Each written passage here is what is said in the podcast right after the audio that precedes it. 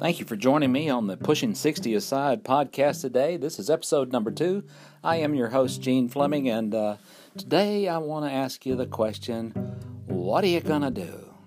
Really, what are you going to do? Um, approaching age 60 was a point in my life where I really began to start thinking about how this aging process works as we get older. You know, I, I knew how it worked out for my grandmother, and it was not so well. My grandfather went on to live into his 90s and had a really good active life until the end. And I wanted to be more like my grandfather. And the key to his successful long life was that he never really ever retired. He'd been a farmer all his life and he finally gave that up about 74, but even after he gave up the the massive acreage and livestock and everything that went with his farming life, he still continued to garden and he still continued to raise uh, uh, chickens and and and he still continued to even split his firewood by hand. So he stayed active. He stayed active around his house, in his garden, and he stayed socially active. He stayed active with his church and with his family. So I wanted to model my life more after his. And he always ate good. I mean, the fella ate good. And I'll tell you a brief story here. When uh, he was about 74, he went to his doctor, and his doctor told him, uh, Sir, you're going to have to give up all the pork, all the coffee. You can no longer have biscuits, and you can no longer have syrup. Now, he was a country gentleman. Oh, and you got to drop those eggs too. And uh, my grandfather challenged the doctor and he said, Well, doc, what's going to happen if, if I don't give up those foods? And the doctor says, Well, sir, it's going to kill you. Well, sure enough, 17 years later, he passed. Now, that's intended to be a little bit funny because he never really changed his eating habits any, and there's another habit that he never really changed. He never stopped being active he never stopped uh, working in his garden, around his house, and being socially active. Now, in the mix there, the man didn't overeat either. Uh, he, he didn't eat a lot of sweets and uh, things that were considered excess. He didn't sit down and watch a football game and eat a, an entire bag of Doritos. So there's, there's a method to what works here. He took care of his health by not overeating, and he continued to stay active physically and socially. And I might add, he stayed active spiritually. So I wanted to model my life more after his pattern and less like the one that my grandmother chose. Hers was more one of sitting and social withdrawal and and eating a lot of sweets she passed at age 64. So, anyway, I wanted to choose a path for myself that was smart. You know, we know the benefits of exercise and we know the benefits of healthy eating. We know that, uh, you know, an apple is, uh, is, is a good thing to eat. It beats a Snickers bar every single time. Yes, an apple has uh, sugar in it, but it still has just a little bit of sugar compared to a Snickers bar. So my life became more about healthy choices 90% of the time because nobody's perfect. And so, and, and I get that. But this is about choosing how my senior life progresses. Do I become less and less able?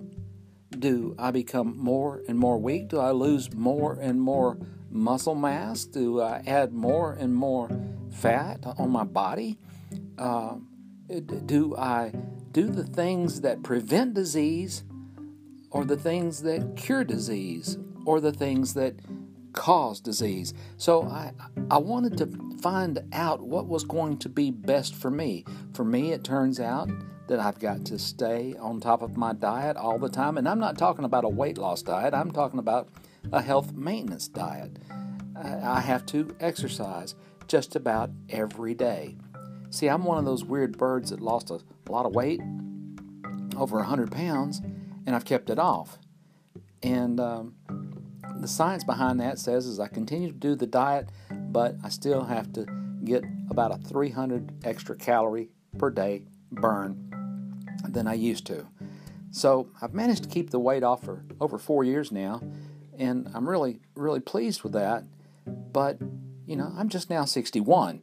How do I get to my grandfather's age and do it well and stay active and do the things that I enjoy doing in life?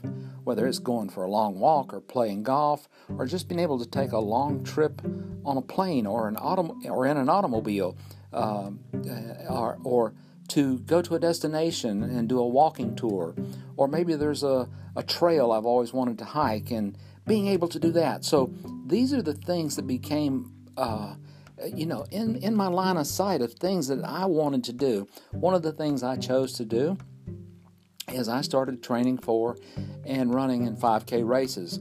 Uh, here's the thing about these races. You don't have to run them. You can walk them. Most of the local races that are that are sponsored, you can walk them, but you're still walking 3.1 miles. Just knowing that you've got a race ahead of you where you're going to have to get up in, on a Saturday morning usually and go somewhere and then walk 3.1 miles or run 3.1 miles will prompt you into walking or running more, uh, more often, doing it regularly, because you don't want to go do the race and then not be able to finish it. And I know 3.1 miles sounds like a long distance, but in, tar- in terms of general human performance, it's really not that far. Uh, so I started doing these races, and uh, you know, and, and because until you do the first one, you just don't know how long it's going to take you. And um, I did my first one, and you know, and it, it, it, it took it took me about 12 minute miles to run as best I could run at the time. Over another year, I had that time down to where I was running it in about 28 or 29 minutes as opposed to 33 to 35 minutes. So, even as a person who was approaching 60 and then turned 60, I could get to be a pretty fast runner for my age. Now, I do not have a runner's body. I have I'm not an athlete. I've never been a real athlete, but this is something that has turned out to be a motivational factor in my life that keeps me uh, taking long walks and going for runs just about every day of the week. And also, it's part of what got me into the gym. Now, I don't spend a ridiculous amount of time in the gym. I do a lot of my workouts at home with dumbbells, but uh, when the weather's bad, I'll, I'll uh, either work out at home or hit the gym. I'll hit the walking track or a treadmill or an elliptical.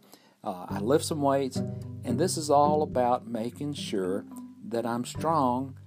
Uh, not, eh, you know, because it's not instant. It's about making sure I'm strong six months from now. And if I'm still exercising six months from now, it's about keeping myself strong a year from now. And if I'm doing it the next year, you know, we just keep working forward, staying strong, keeping my heart strong, keeping my legs strong, keeping my body strong, and being able to go and do at every year that comes up, hopefully for the next 20, 25 years. My cardiologist told me, he said, Mr. Fleming, there's no reason why you shouldn't live to be 95. And then he stipulated, if you continue doing what you're doing. So that was following my stress test and evaluation. And I said, Well, I'm going to do that. That's the thing I want to do.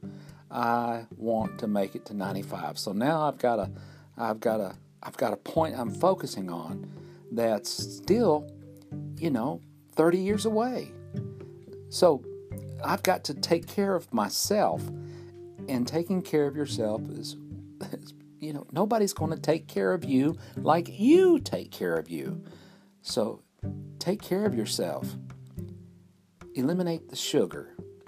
Eat a good, healthy diet, a mixture of fruits, whole grains, vegetables, legumes, lean meats. These things are all good for you. Control your portions. It, it, you know, just don't overeat. And, you know, you never really need sugar, so uh, cut the sugar as much as possible and exercise a little every single day. The American Heart Association says we need 150 minutes a week to maintain our health.